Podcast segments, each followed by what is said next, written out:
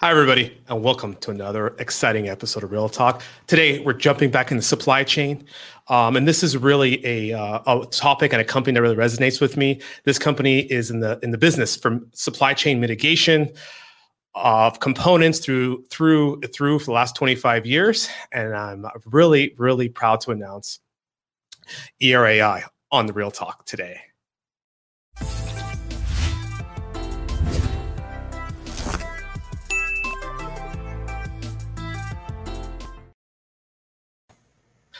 Hi, Richard. How are you? Good, Rob. How are you today? I'm doing great. Welcome to the Real Talk. Thank you for coming on the show. I am so fortunate to have you. And as I said, supply chain is a big thing for our business, and in my world has been in.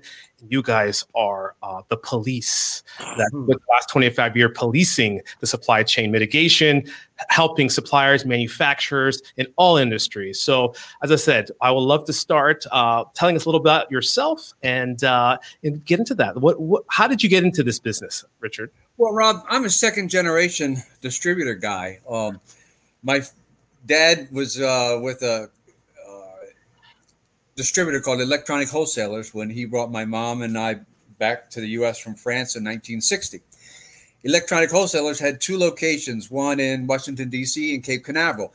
And they were selling tubes and resistors and capacitors. And I think the two N twenty-two twenty-two was just now coming around. Mm-hmm. So he worked there for many years um, and eventually took a job with Uh, a distributor called Kramer Electronics. Mm-hmm. At one time, Kramer Electronics was the largest electronic component distributor in the world. And Kramer Electronics ended up buying Electronic Wholesalers at one point. So as a teenager, I spent my summers in the warehouse of Kramer Electronics doing inventory, counting resistors, filling orders, receiving, things like that. I had trained uh, at a tech high school to work on small engines. I wanted to be like mm-hmm. a tractor repair guy or small aircraft repair guy. And when I got out of high school, my dad said, "What do you want to do?" I said, "I don't know." I hadn't thought much about it. By that time, he had a rep company. And he said, "Well, I'll tell you what, I'll give you pay for a haircut, a suit, and a briefcase and turn you loose." So I cut my teeth selling components to radio and T V stations in Virginia. No experience. And at the time, this would be nineteen seventy-seven. Um, remote broadcasting was a new thing. So the radio and T V stations were building their own remote broadcast vans, and they were buying components to do that. And I just happened to show up at the right time. So after a while, I progressed and I started calling other type of customers. I wanted to get back to the D C area where I had grown up. So I took a job with what was then called Hamilton Avnet. And I spent the next thirty-five years or so with uh, franchise distribution and independent distributors and all sort of distributors I've worked. And um, I had an opportunity in twenty thirteen to join E R A I officially, even though I had helped them get started in nineteen ninety-five. Wow. I mean, that's that story is it, it resonates with me well, because myself, I started, as I said, different generation, but I started electronic business. My family business, we had this. My father was a power supply engineer in the seventies, built the business, the distribution. And uh, really, I, I really resonate with the same story, because that's where I came into, you know, which direction you're going to go. You're going to go into your own career, you're going to get into family business or figure this out. So I really understand uh, how that works and the process and the excitement, because back then, especially you say you were working, everything was bad. Technology revolution was happening, seventies, eighties, things were changing. The, as you said, broadcasting, the building, everything was in, in the States building. And it was uh, such a dynamic uh, and fun, exciting um, business to be in. As the, this, you just said, it worked for Hamilton Air, Avnet, which is, was back then. Now it's Avnet, and everything has changed and consolidated. But as you said, bringing you up to today is the E R A I. And really, um, I like to explain, take a step back and explain who is E R A I and really what are they doing in the marketplace for supply chain mitigation, and especially as a big topic today, counterfeits. That's a yeah. big thing that really, I think E R A I is really helping police that. Well, E R A I was founded in nineteen ninety-five by Mark and Crystal Snyder. And as it turns out, uh, Mark had just gotten into this business. He was in it for a short time. And he tells a story at various conventions and trade shows that we go to. He was working for a guy in Massachusetts, and he was assigned a task, call around and find these parts. And it just so happened I was the first person he called. I was an inside sales uh, sales rep for a Florida distributor at the time. Mark and I became friends, did a lot of business together. He started his own company at one time, and he got burned on, on a check, a bad check or something. I don't think it was a lot of money, a few hundred dollars. And it happened once, and it happened twice. And he was always put off by some of the bad actors. So he contacted other dis- distributor, broker, independent companies and said, hey, is anybody else having this problem? And lo and behold, many people had had the problem with the same guys, the same companies. So he started E R A I to sort of clean up, police, and promote the electronic component distribution industry to the O E M community. And it grew from there. Um, in the year two thousand, he got his first report of a counterfeited integrated circuit. And he had the, the vision to see that that was an issue. And since then, we've accumulated the largest known database of counterfeit and non-conforming electronic components and companies reported to for shipping them.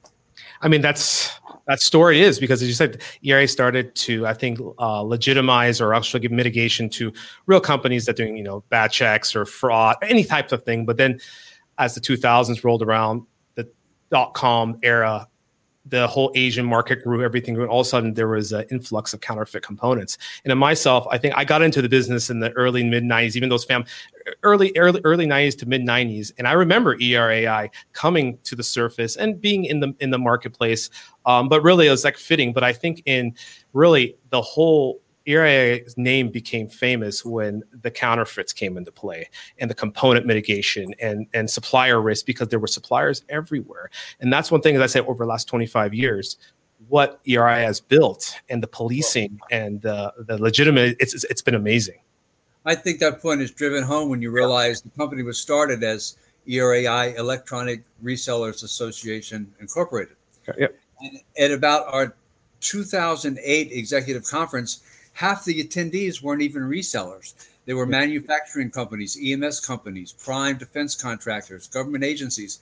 So our member base had grown to include companies and entities beyond just resellers. So the company was officially, the company name was officially changed to E R A I Incorporated. So in, in two thousand eight, it was rebranded to E R A I Incorporated. Okay, so that's when that went into, because it's as it was funny when I was doing my research as usual, the going paper, back, like, where is paper, E R A I? Electronic paperwork, go ahead. The paper, paperwork probably would have been completed in two thousand eight or two thousand nine, but it was in that time frame it became E R A I. Exactly. That's that's where uh, I remember Electronic Resale Association Industries, and there were shows. I think we had shows in Vegas, um, oh, yeah. and the, the trade shows in Vegas. Those were fun. I mean, those were the everybody got together when everybody. That was the time where everybody got together. Those were the fun shows, and the distribution, franchise, independence. Um, everybody got to celebrate and also join and share thoughts and what's really happened in the market and how we all grow stronger together. And I think that's really what uh, E R A has done, is really built a solidified supply chain. Um, and stronger together aspect, especially today where counterfeits, as you're saying, I mean, to really on yesterday, I read an article from Amazon spending about five hundred million dollars to mitigate counterfeits into their own supply chain of the products they're selling on their website. So you can see that's that's the end product. We are starting from the bottom of the base of the hardware, right? So this end is really exciting. Say, okay, you're starting at the beginning of the phase of building any type of widget or gadget or consumable item to make sure those are complying, the suppliers are complying, are legitimate suppliers, don't have any counterfeits, have traceability. I mean, these are all things. So I, I like to go through, take us through, and can you take us to the steps of how E R A I works, validating supply base, and how this whole system works for new, existing, well, and people out there? Absolutely. Uh, we currently have about thirty-one thousand companies listed in our database. They're not all good. They're not all bad. They're not all E R A I members. Uh, I promote E R A I members as a pool of pre-screened vendors, if you will. And this is one of the reasons that the O E M community has come to us. They're driven to us by our counterfeit parts database. They need that for their mandated required counterfeit part risk mitigation policies. They've learned that E R A I members are pre-screened. Uh, when we take on a men- member, The minimum requirement is they're in business for one year or more. We have an application that's rather extensive that we check in great detail. We go through six customer references and six vendor references. We do a cursory financial check on the company. Then we check the public databases in all fifty states for bankruptcies, frauds, uh, joint ventures, other things like that that may be of interest. And they have to have no uh, reports against them by an E R A I member or non-member. So no reports. When I pull up a, I do a demo and I pull up a company who's been an E R A I member since nineteen ninety-nine um, with no no alerts against them, that's a pretty good indication that just about anyone could do business with them successfully. And my O E M members are noticing that. We have a part sourcing tool, and that's not our core business. There are other part sourcing tools out there that anyone with twenty-five hundred U S dollars can list anything they want for sale with no regard for country of origin, quality control, prior bad acts. When you look up something in the E R A I part sourcing tool, it's an E R A I member, so you automatically know no one's complained against them. Uh, and only E R A I members can list their inventory there. So O E Ms are finding that helpful. Then we track and report on dozens of different sorts of infractions uh, beyond counterfeits, you know, financial problems, legal problems, uh, bait and switch type things. Uh, they're and they're all listed in our advanced company search tool. Yeah, I mean, I think that's validates because of myself. I've been uh, we are as well as we use E R A I when we set up any vendor or any customer. It is a part of our process and our S O Ps for the last ten plus years.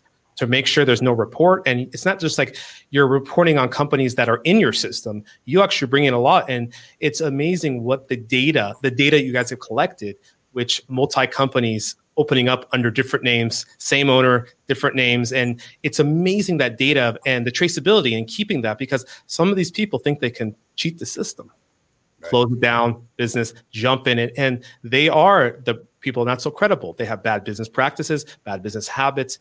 They can inject counterfeits. They don't have quality policies, all this that goes into play, you know, as for ourselves, you know, especially in the very supply chain, like ourselves, we're A S ninety-one twenty and A S sixty eighty-one. Uh, we are a franchise supplier, and we do have some independent lines as well, because we do some consolidating for a lot of manufacturers. So they want to audit us. How does this component traceability from start to end flow process? So we have to have these S O Ps, and E R A I is part of that S O P of the process that we need to audit our customers and our vendors of we're purchasing or we're selling to, and has really helped us solidify what we're doing in uh, today's world and being successful moving forward. It doesn't take a uh, very long time to do that, yeah. And you save yourself a lot of potential loss and grief. A couple of things many people don't realize, the E R A I also has, right on our website, uh, if you remember, you can look it up, the denied parties list.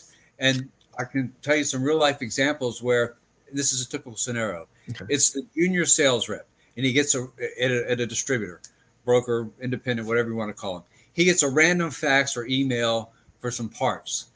His sales manager says, go ahead and work the quote. He works the quote. He sends it to the customer, and they're in, in another country. The next morning he comes to work, and there's a purchase order with an American Express card. It's fifty thousand dollars worth of stuff. They process the order. The American Express card is cleared. It goes through. They're all high-fiving in the office. They ship the product. Three days later, the guys in the black suits and gold badges show up and say, hey, I need to look at this because you ship parts to a company that's on the denied party list. They've been denied by either the uh, Bureau of Industry and, and Science or the State Department or one of these. And one of all right there. thirty seconds it takes to punch in a company name or an individual's name or a country just to make sure you're not getting tied up into a transaction that's going to cause you problems later. Oh, yeah, I one hundred percent agree. You're right. You hit the nail on the head right there, because I think a lot of companies in supply chain or sell products, they get those soliciting emails that people want to buy a product. They want to pay by credit card. It's not even a legitimate credit card. You got two ends. You got people who are in a denied list who will pay for it, and the people who are just trying to cheat the system who have stolen credit cards. And that's why I want you to, can you explain to us a little bit about how often you've seen that? Because for us, we get a lot of inquiries they just make up stories. They actually counterfeit or they impersonate companies. And they impersonate, you know, just companies' email address. It looks the same, maybe one letter's different. People don't notice. Set up terms. And can you explain to us how that has really been prevalent in the marketplace of the counterfeiting of impersonating? Uh, identity, identity theft is a big problem, and it just mm-hmm. doesn't seem to go away. We have a separate section uh, when you're looking up in our advanced company search tool. You can search for people that have been reported for identity theft. Now, it gets to be a little problematic because the legitimate company, A B C Electronics, right? If somebody tries to steal their identity and it's A B dot C Electronics, just for instance, we can't put identity theft as a um, an incident against A B C Electronics because people go, they type in, they say, obviously, oh, elect- identity theft, and they back off. They won't dig in to see the details that they are the victim of the identity theft. So we send those out in uh, emails through our database, our email broadcast, uh, whenever they're identified. And we paint a note in there so it doesn't look like the legitimate company has been reported. We'll put a note there that this company, you need to go look at the company that was reported and see the differences. Um, some of them are quite sophisticated these yeah. days, and it's a problem. Yeah, I agree. We, um, I think... Everybody, it doesn't matter your component, but everybody's facing these things, because especially if you're doing digital marketing, online marketing, website marketing, a lot of people contact. They want to buy a gadget. Oh, is it legitimate? And um, and sometimes we all fall for that. You know, even the merchant companies, everybody's getting a little more high risk that these people aren't there. And we, I think we see the alerts from E R A I, which is very active. That's one thing I want to talk about. You guys, are alerts are active. You're sending out alerts on a daily basis. You have database that people can search part numbers, search companies. This is this data. It's, it's actually priceless. People don't understand the strength of what it, this can do. It actually is uh, can be priceless. Yeah. Um, I can tell you examples of companies that you wouldn't think that they're not that big. Big. Uh, they're not that well known in the electronics industry as a big customer, but they get burned and they come to us. And then, you know, one of the services E R A I does is we, we're not a collection agency, but what we do can help people refund money to you, especially once we've uh, opened a case. We talk to all the parties involved, and when we threaten to broadcast this, all of a sudden, a lot of people are more open to the idea of settling. But we have helped uh, some companies recuperate so much money that their E R A I membership is like nothing yeah. compared to the potential losses. Yeah, I I I agree. I mean, that's uh, for us. We've we've actually used your services. We've had companies who didn't want to pay. They've had delinquency in payment. Um, you guys got involved, solved it for the, no matter the dom- denomination. Um, you guys solved it overseas, Asia, India, U S. You guys did an excellent job on that mitigation, and it helps. As I said, is this it's that's part of the service. So that's one thing I want to get back to is the E R A I is these services as being a member. As a member, when you sign up for E R A I, what are all the services that you get as a member? Well, you just talked about dispute resolution, and that's one that you know doesn't necessarily have its own bullet point, but that's just something we do. There's no extra charge for that. You come to us with your concerns or your problems, we'll assign a caseworker and we'll check it out for you. Um, obviously, our high-risk counterfeit part database is what separates us from the rest of the world. No one has anything as extensive as that. And that you use to prevent loss, mitigate risk, navigate yourself, navigate the supply chain to avoid bad product. What I just said, what I just mentioned applies to our company database. You can use that to vet a potential new vendor, Uh, look and see if there's been any problems reported. My O E M members, they will check their approved vendor list against our database, and they're often pres- pleasantly surprised, sometimes unpleasantly surprised. They're doing business with customers that have been reported, and they, they just didn't know. And that doesn't mean that they're going to have a problem, but it, it gives them the intelligence to investigate and make some decisions. Um, I mentioned all the sort of infractions that we track and report on.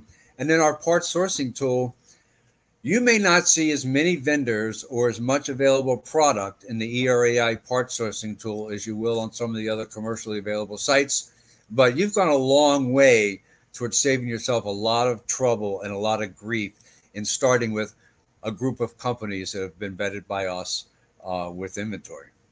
And just you say you're mitigating that risk, and that's what the service does, and and that's what the the mission of the company is: mitigating your risk in supply chain. So moving forward, I uh, would like to also understand. I know you have a new program called the Intercept program. Can I'm you? Going to get to that as yeah. one of the one of the new services that. Yeah. That, um, Intercept is a training and certification program, and the way it's set up is it's built to be marketed, bought, sold, and used online. And you can go right to the E R A I website and look at training. There's a two-minute video that'll tell you all about how to get started.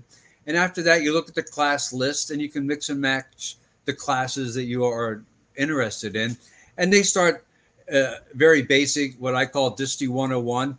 And it just explains how a part goes from the manufacturer through the various uh, distribution channels, Uh, through the manufacturing process to the end product that's sitting, you know, in your car or, or on your on your desk. Uh, then we get into more extensive things on training or testing and inspecting using specific techniques or specific piece of equipment for specific devices. Then we have several classes on compliancy issues, and these Intercept classes um, meet all the standards that we're aware of for continuing education, for quality control, and, and that kind of thing.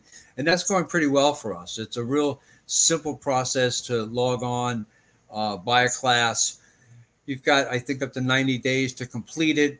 I've gone through all of them. I've passed all the Intercept classes. You can go forward and backward and take your time and do the quizzes. And then uh, the test at the end, if you get an eight percent or better, you get a certificate with your name on it saying that you, you passed this class. Now, the certification classes to be an Intercept certified inspector, uh, there are two programs. It's it's detailed. There are uh, specific required classes that you have to take to to uh, generate one of those certificates. No, I mean, it's we, fantastic. It's, as I said, we can keep going on and on with that, but it's like continuous learning. I think that Intercept program is good for existing to continuous learn your existing quality staff, internal operations staff, uh, counterfeiting mitigation staff, you know, all that stuff that people are hands-on. And also um, with continuous, and also the new talent that comes in when you hire new people, have them go through these courses to understand mm-hmm. the process, understand the product, because a lot of people don't understand the full supply chain. Even if they've been in quality, they understand how the risk mitigation works, how to look at a product, how to look at a semiconductor. I mean, everything has, there's a component in it, and learning, and it teaches your eye, right? This Intercept class really uh, does a training and teaches your eye how to look for little uh, abnormalities and how to process things, correct?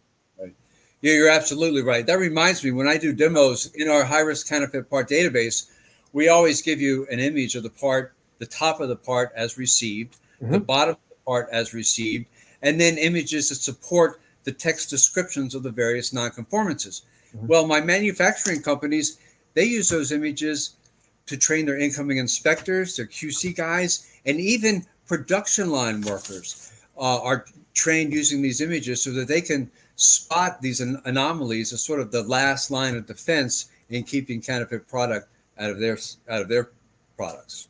Yeah, I mean, that's it's excellent. It's a win-win. I mean, this is just the awareness. I guess, again, E R A I is not just the service. It's building awareness in the marketplace. It's training companies, not just suppliers, O E Ms. And I know some of the top tier one O E Ms are using E R A I to qualify their vendor base, which it means Absolutely. That it's amazing because the, the data, um, it speaks for itself, and the process. And overall, like, everything's been evolving. So that's what I want to ask you questions moving forward.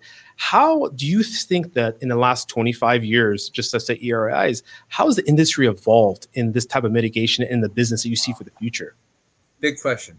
Yeah. It's involved in, in a few different ways. One is the actual technology, uh, the, the changes, and it's been mind-boggling for a period of decades. When I got in this business, the leading EEPROM was a seventeen oh two. That was before the twenty-seven oh eight, which rookies haven't heard of because they're all the twenty-seven one thousand or twenty-seven uh, yeah, twenty-seven four K is whatever. Um, so D RAMs, when I got in, th- they were they were two fifty-six bit, not two fifty-six K, not two fifty-six meg, two fifty-six bit. You needed four of them to make a one K byte. Right. Yeah. So yeah. The technology has grown. Moore's Law. I read recently. The guy, I think, the head of uh, NVIDIA, I think, says Moore's Law has finally died. But Moore's Law stated that um, densities would double about every two months and or every eighteen months. And we went through that for a long period of time. Yeah. So the original eighty eighty-eight microprocessor has been superseded, you know, dozens of times over with the Pentiums and the high end and the, the multi-processor solutions. So the technology has changed. The way we take product to market has changed. When I got in this business, you would not be successful unless you had a hard brick and mortar facility in a marketplace. Um, when I started with Avnet in Baltimore, Maryland, their customers were Baltimore, Maryland. They couldn't do business in Washington, D C or Virginia because those people thought Baltimore was too far away. So they got smart and opened an office in Columbia, Maryland, which was halfway between D C and or Virginia and Maryland, and D C area and Baltimore area. So then the marketplaces, it was kind of a, they, they merged there. Both of them would feel comfortable dealing with a com- company in that location. Uh, you had regional managers. You had the open offices in Carolina. You couldn't run those offices out of Richmond, Virginia. So you had to have a brick and mortar location with inventory. You know, it was one thing the customers demanded that I want my parts in stock. I want your sales rep to be able to put them in his car and bring them to me if I need them that quick. Um, franchises changed that way too. You'd have companies that were national companies. Maybe they had twenty-five to forty, fifty locations, but they would only be franchised for product lines in forty, forty of those states and not ten. So even the franchise varied from area to area. So the way we take product to market is Uh, has changed. Now it's, you know, it's phone sales, um, uh, regional warehouses or, or master warehouses, and shipping has become cheap. Um, internet has become cheap. Uh, in the old days, you, you really had to have a lot stronger local presence. Yeah. So the technologies, the world's gone smaller because of the interwebs, and the the internet has made everything smaller.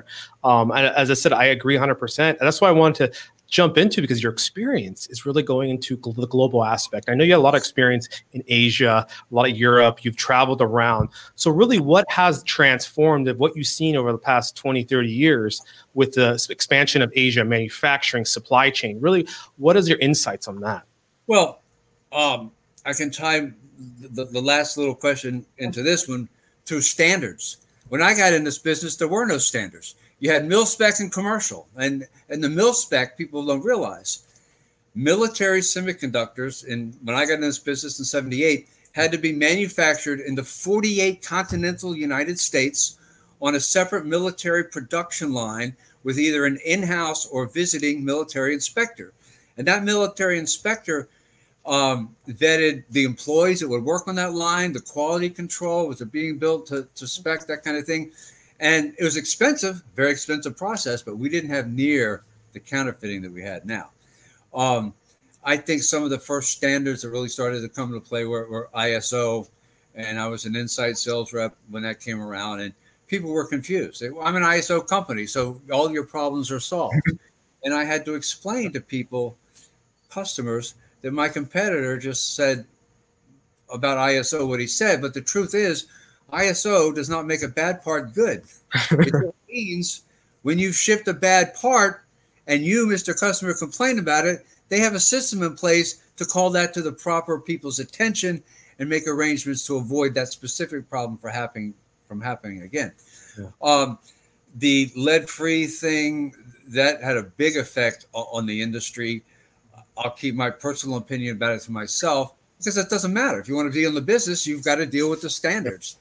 And I think most of the good ones, most of the ones now, the A S fifty-five fifty-three A and all the things that have spun off from that uh, are good. And E R A I is actively involved in most of the committees that write those standards. Yeah. Oh, I, I agree. I mean, I think, so they're involved with other government standards. It's like the G nineteen, G twenty, the S A E, I think it is. There's a lot of different standards. Of course, the A S standards, that's, that's the aerospace defense Uh, processes. But as I said, moving forward to that, for all that that's changed in the industry, just say, so going to, just like you said, the, all the, everything used to be audited for aerospace defense, the components you make. But through the globalization, as my question was, and moving to Asia and some of the packaging done or some of the components, how has that changed? Well, um, again, I, I think we're learning a lot right now. I mean, product coming from China is, is mm-hmm. a big concern for a lot of different reasons. Yeah. Uh, I think it's interesting to note that our first reported counterfeit part came from China, and it came very shortly after China joined the World Trade Organization. I lived and worked in China for a total of five years, okay. six months at a time back, seven months, three months back and forth. And um, I've seen most of the, the big counterfeit operations, and I've seen the way things work there. And from my standpoint, there are two major economies in China. And I left in twenty thirteen, so that's as recent as I can be. There's the official Communist Party economy. I have a book, if you ever had trouble sleeping, it's called Public Finance for China, and it explains the tax system. But all these companies, it's a huge industry, or it's a huge economy. They're all registered with the government, and they are involved, uh, participate in the V A T program, the value-added tax, yes, that yes, generates yes. revenue. There is a huge, I would guess, equally equal size, but it's big, kind of a sub-economy. And that's the wild, wild west. That's all the entrepreneurs. That's all the capitalists, you know, trying to do what they can. And that is the economy where the counterfeiters. The gray area, as you say, the gray area where underground. Oh, yeah. It's not, it's not regulated. Uh, it's not taxed. And I'm just speculating now. I think the reason the government does not do something about that is because if they shut that down, then they have to find other ways to support that huge population of people that are involved in that. And I get asked questions like, why would someone want to counterfeit a reel of uh, capacitors that's five hundred dollars? Why take the risk? Well, when I left China, the median income of the one point three billion people was equivalent to five thousand U S dollars annually. Right? That's what they made. So you do one counterfeit deal for five hundred bucks, you've increased your standard of living by ten percent, right? You do that once a week and all of a sudden you're living like a king. So uh, there's, there's a lot of incentive to cut corners. Um, and it's unfortunate, but the industry is doing a real, real good job of uh, identifying them and, and avoiding them. Yeah, I mean, I can um, relate to that as well as myself. I've been going to Asia region, China, Southeast Asia for the last twenty years. Uh, we built operations out there, and I've seen it. I've just like you have firsthand the markets and the components in that gray area. It's the shopping malls, you know, and the components, mm-hmm. again, supply chain. It's not just cons- it's consumables and the raw material. Both sure. happen. And you're right. It's a gray area. They built it. Um, I think it wasn't police, but, you know, one thing I give it to it, it is – they're putting more, the government's putting more clamp down. They are trying to get that out of it because what happens also is they become doing business with Asia or even uh, in foreign international entities, contract manufacturers, O E Ms in China. The supply chain they did to themselves is so tight. They want everything, as I said, the traceability, the products, how it goes to. They want to know where the origination is.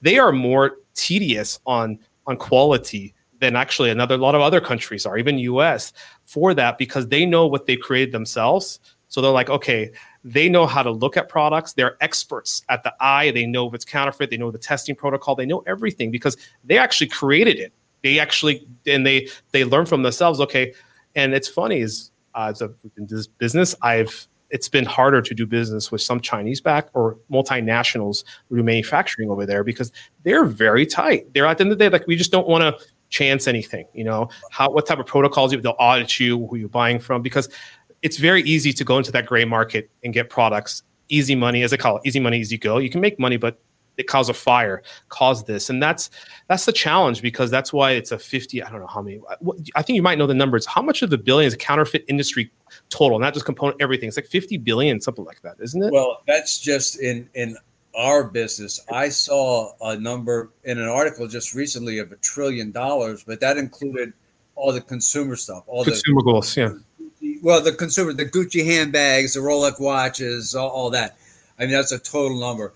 Uh, there are a couple of government agencies that try to keep a handle on it, but it's very difficult.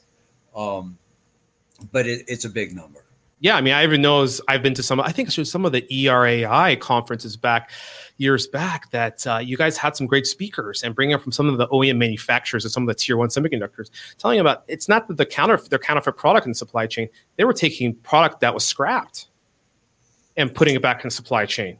Uh, many big stories about that happening. And of course, it wasn't the company, the, the, the, the uh, O C N that was doing that, it was employees. And employees, yeah. One comes to mind, it was a packaging house in in Malaysia, and they were contracted by the U S semiconductor company to, to package die.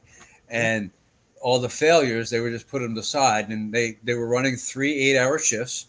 Two of them were for the O C M, and then the third one was, you know, for the, the local guys, and they were cranking that. It looked, product looked the same, packaged the same, and they would ship it through alternate channels. And that, that was a big problem. Yeah. Um, most O C Ms have tightened that up uh, over the years. I mean, it was uh, it was a big problem for a long time with, with many, many O C Ms. I mean, in my travels, I saw a lot of product that was just as authentic as you. It was authentic. It was authentic product, mm-hmm. but it was scrapped, failed product that should have never been released into the supply chain. Yeah, I mean, I have those stories. I've heard a lot of those conferences. I, I was even like, I walk out of there like my mind's blown. Like, oh my God, I can't believe this amount. I mean, I think it was also due to globalization. A lot of companies outsourced chip fab, front end, back end, yeah. and you know they thought they had control, but people are very innovative. And you're right, a little bit of money, a little trash. This, the people are creative, and the Asians are very creative. They turn trash into cash. And that is really what it is, and how that that counter that multi-billion, trillion-dollar counterfeit or using trash is in there because there's money to be made, and people are making a lot of money. But overall, I know we're trying to clamp down. The governments are trying to clamp down because at the end of the day, we can't have this type of business happening. Um, we can't have it in our industries. It's getting into a lot of you know defense, life support, and that's one thing. It is E R A I has been one of those leaders of reporting that. You know, you guys are on top of it. I've seen a lot in the last ten years, a lot of cases where people are selling, you know, exporting military goods to you know restricted countries, sanctioned countries. These right. things going back, and you guys have done a great job creating the awareness of that, and that's really what I appreciate. Is at the end of the day, you can't know everything. But you guys push that content to your members or to external and try to say, hey, here's the awareness. Be smart. These are the companies to do it. And it's, it's been fantastic. I mean, you guys done, a, as I said, you guys are the police for this component business. We're we're we're a business intelligence firm. Yeah. And we really want to give people the intelligence to make good decisions. What you just said a moment ago, be smart. I say that fifty times a day. uh, and, you know, I don't want to tell anybody how to run their business. But when we see a problem uh, or, or an incident that we think affects them and we're talking about it, we say this, you have to look at this and, and be smart. Uh, one of the things that we do along those lines, we have several cases in our database of companies. They happen to be Hong Kong or China based, but the company name changes and they're online, you know, retailers and their people take place in orders with them, place in orders with them. But what we do is we have connected all of these different company names with a single bank account or a single I P address. And if people, they go, they go online and they say, oh, look, I found these, these parts in Hong Kong. And, and I've done this a million times. I say, excuse me, ask yourself, why is it that the largest companies on the planet can't find a thousand of these? And you think some guy in a garage in Hong Kong legitimately has fifteen thousand pieces. Now just, just think about that for, but I have to have them. I can't, t- I can't, I fine. Don't pay wire transfer in advance, but I must, because that's the only way they'll ship me the parts. And they do the wire transfer. And in the old days, at least in the old days, at least the guys who were going to scam you had the decency to ship you a twenty pound box of rusted forks. Now they don't do anything. They, you get the money, you never hear from them again. And unfortunately, our database is just full of those kind of cases. And and most of them, had they gone and looked, searched the company name that they're dealing with, they'll see it linked to ten other company names all funneled into one bank account or one I P address or something like that. Well, as I said, right there, I just came this this acronym came to my name. You guys are the Counterfeit Intelligence Agency, the C I A. Yeah, yeah, I like it. Yeah, I like that, huh? That's, that's a new little acronym you guys, because it is. You guys are uh, intelligence. Just like you said, you brought that term. It's intelligence of what it is and what they do and moving forward. So, but as I said, you know, it's been, as I said, it, the industry's really changed. And I, like I said, you guys are doing a great job. So my last question before we end this is really, what do you, what's the future for you guys? What's the future for both E R A and the electronics industry that you see Um, being here as a as a legend in the, in the business and understanding it with the wisdom that you have? What do you see for the future? Well, uh, we have kind of a, a running joke at E R A I that if we do our job really, really well, we'll go out of business. Yeah. Think about it. If you eliminate counterfeits, the the the, the reality is that's not the case. Uh, in twenty eighteen, for the first time since we ever started collecting data, the number one most reported counterfeit device was not an integrated circuit of some kind. It was a multi-level ceramic chip capacitor. Okay. So the point is counterfeiting, the target changes all the time from year to year. So we're looking back as we look forward. We want to do more of the same. We want to be on, on top of things. We want to make the industry aware of trends and what's happening, what's being counterfeited, and where's it coming from. Uh, we we appreciate and and act on a lot of input we get from our customers um, and members. One of the uh, new tools we added is our uh, counterfeit search log. It operates in the background. Most people don't know they have it until they need it. And what it does, it it it's intended for the audit that's gonna come. And you can prove that you looked at certain pages of data over a certain period of time. If you're audited, you say, look, we've done our due diligence. Here's the information I looked at. Based on what I saw, these are the steps I took to mitigate the risk going forward. Uh, in terms of the industry, again, more of the same. When I got in this business, the only customers were the universities and I B M, and then companies that supported the Department of Defense, colleges, university, and I B M. Um, And now electronics are everywhere, and I think that will continue to, to grow. Um, we have not maxed out uh, in in the digitizing the world. Uh, the Internet of Things is coming. Um, I have some friends that are that are in that business, and some of the projected scenarios are even your refrigerator will have a whole lot of sensors in it. So when you're carton of milk, you put it in, it's empty, it'll sense and send to the grocery store that they're ready for milk.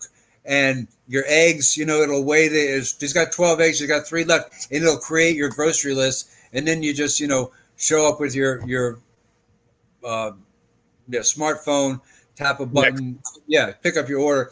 So, um, we have not maxed out the use of electronics, and, uh, defense continues to be a, a, a, a big market. Medical, growing market, uh, commercial, obviously, it's going to be in everything. Um, what drove that multi-level ceramic chip capacitor shortages is automobiles. Uh, prior to a couple of years ago, I forget the exact numbers, don't hold me to this, there were like a thousand M L C Cs per automobile, and now it's like thirty thousand. The industry just couldn't meet it all. And that that's going to grow. Yep.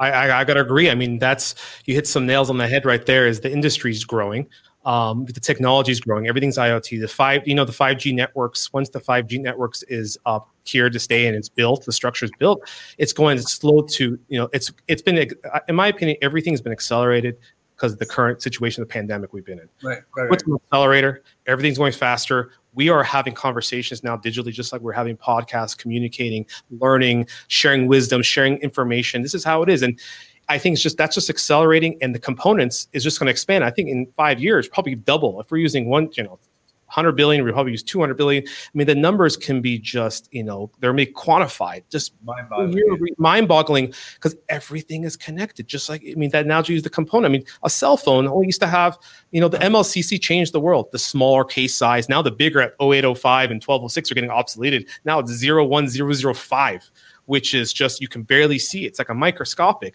But in a cell phone, there's hundreds of them. You right. know, that's what just, it's amazing. Just you know. miles down the road from where I sit is a company very involved in um, wearables. Wearables, you know, yeah, uh, primarily for the military, but um, sensors and all sort of things in clothing.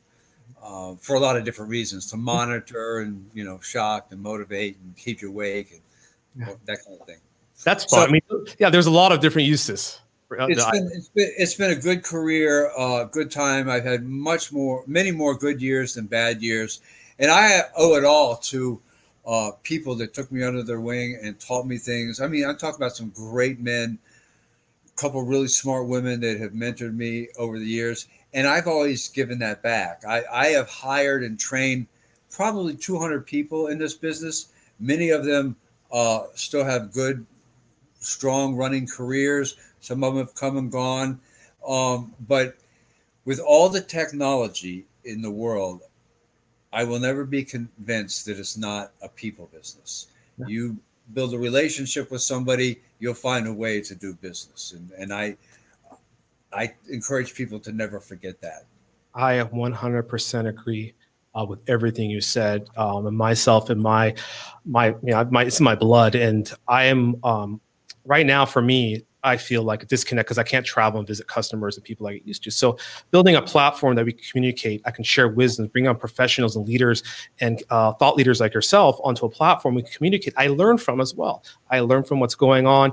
And this is really, you know, where we are today. We have to keep communicating, even though if we can't see each other in person, at least we can communicate in a conference, a virtual conference. What we do is we have to keep evolving, right? This is sure. a short term. We will get over this. As I said, it's, it's a challenge. As I said, I always focus on, don't focus on the things you can't control. Focus on the things you can control. And we can control this, right? We can control this. And I am so fortunate. Thank you, Richard, for coming on The Real Talk. It's been great. I've learned from you. I think now I can consider you as a friend that we've shared in stories. I can always reach out. And I would always love, you know, as I said, I can always tap you for anything if you have any questions. Um, and really, my my thing is to give back. And also, E R A I has been a critical in the industry, has helped us. And that's my way to give back, to bring the awareness to the industry. People should know of E R A I, what the focus is. And this is really, this platform will hopefully give some more awareness and help with the counterfeit mitigation, risk mitigation, vendor management, everything that we've been talking about for the last forty, fifty minutes. So it's been fantastic. Perfect. I, I, I agree. I never tire telling the story. And I will leave you with this, Rob. Wherever I am, you have a friend. Thank you, Richard. And remember, guys, I'll end this with, always remember, be smart, be thoughtful, be generous. Thank you, Richard. And I'll see you again.